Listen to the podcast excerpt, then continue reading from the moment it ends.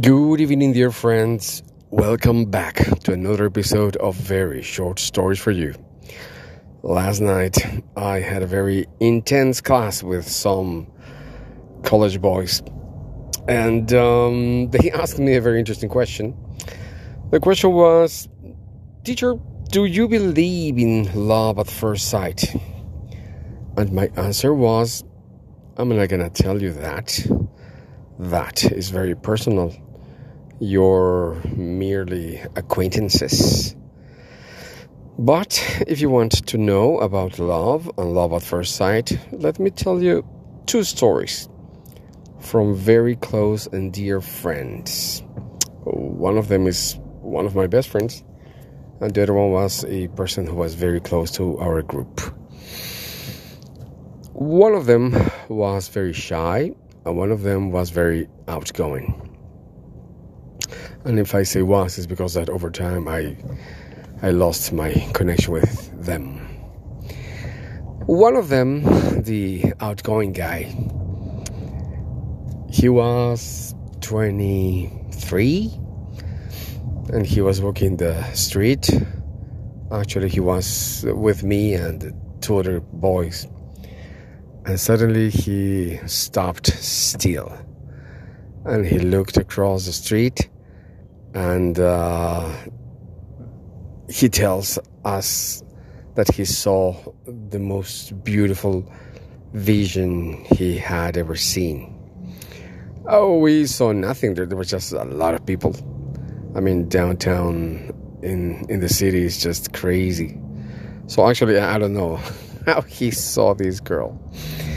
But he said that time stood still. He was able to see perfectly the contour of her face, the figure under the Sunday dress, and he was mesmerized. Uh, oh yeah, and he included that she was wearing a beautiful French uh, big hat. And actually, Uh, we were surprised because we said, "Well, what is it? What is it? Come on, let's go. You're holding up the, the group." And, and he didn't say anything, and, and he crossed the street, and he got into into another group. We just didn't think much about it. We thought it was just uh, friends from another group, perhaps from his neighborhood. So we just continued walking. I mean, that's what you do, right? You meet some friends, you go and say hello, and you continue with your life. But later, we learned that he was so mesmerized by this girl that actually he got and, and went talking to her. And he didn't even realize that she was in the middle of a group of people who was with her. And actually, he went talking to her.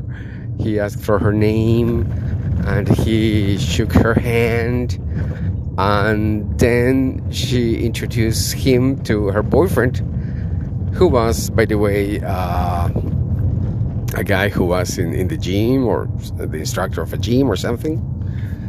And um, after that, he came back to us, and, and he told us a story. He said, "You know what, guys? I want to dedicate my life to make that woman my wife." We thought that was the most stupid thing we ever heard. Uh, especially because we were twenty-three. Especially because none of us would have ever thought about getting married. We were thinking about very different things. Uh, and we asked him, so uh, have you gotten her number or anything? And he said, well, no. I mean, actually, the group she was with was composed by her brother, her boyfriend, and the two close friends, so so uh, and a cousin. So no, I, I, I just couldn't, because the boyfriend got started getting upset. So no, I couldn't. Oh, great. So what is your plan? What do you think you're going to do? And he said, well, now I know that she was here, so I'm going to be coming to this place. and eventually I'll, I'll find her again, uh, and I'll, I'm sure I'll have my chance. So we just didn't know if it was a joke. We didn't know if it was uh, one of his cheesy moments. But um, anyway, we said, fine. So let's go to the record store we love. And let's continue our journey. Um, half an hour later, we got into a store. It was the, the biggest record store there. And of course, uh, we were just running through the through the aisles. Hey, take a look at this uh, record and uh, Michael Jackson's last one, and uh, I don't know, different things. And again, this friend disappeared. And what we learned later is that destiny wanted that he met her again. She was there. And with such good luck that all her group was there too. But out of the group, she was the only one who liked classical music.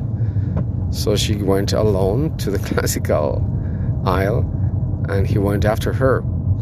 Of course, he, I remember that he liked classical music, so I'm sure they had a conversation about it.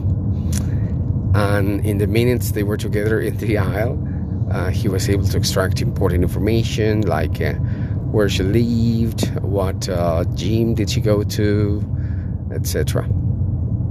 And of course, uh, five minutes after, the boyfriend was after her again, uh, scaring away my friend. And then, uh, I'm not sure when. Oh, probably next day. Yeah, because it was a busy week. And I think next day he joined the same gym.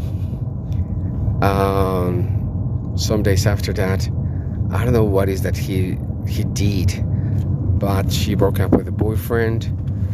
Um, probably after a month they they got uh, together, and after s- five or six months they they got married. And uh, of course we were at the wedding. And um, everybody was sure that she was pregnant, but she wasn't. Um, I don't know. I don't know how the parents decided that it was a good idea to allow these two to get married, being so so young. But um, they were very happy for I don't know ten years, and then I don't know. Everything changed. But but the most important part, of course, is that uh, he got to be with her, and um, everybody was so happy with them and for them. Uh, they they had an amazing time, especially because uh, they were the only ones and the first ones with a house, so we were always there. We were always uh, playing cards and table games. And, and having tea, and uh, sometimes we were drinking together. It was an amazing time. It was an amazing time. But of course, things changed when when finally they got uh, they got a baby. And the other story is a little different because it it comes with the friend who was very shy. And again, it was the night.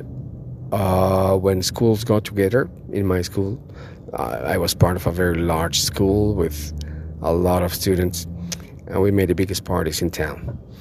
And there was a night where we specifically invited uh, schools uh, only with girls, because back in the day, uh, schools were not mixed. So we invited this uh, particular uh, school with girls.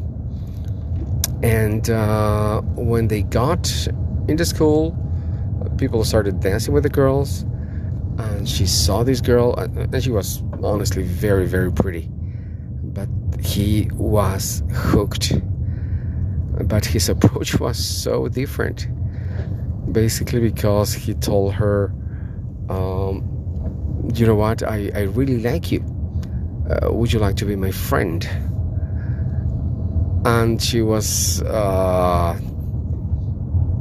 she thought it was uh, strange, uh, but she agreed. She th she thought it was a good idea, so they became friends.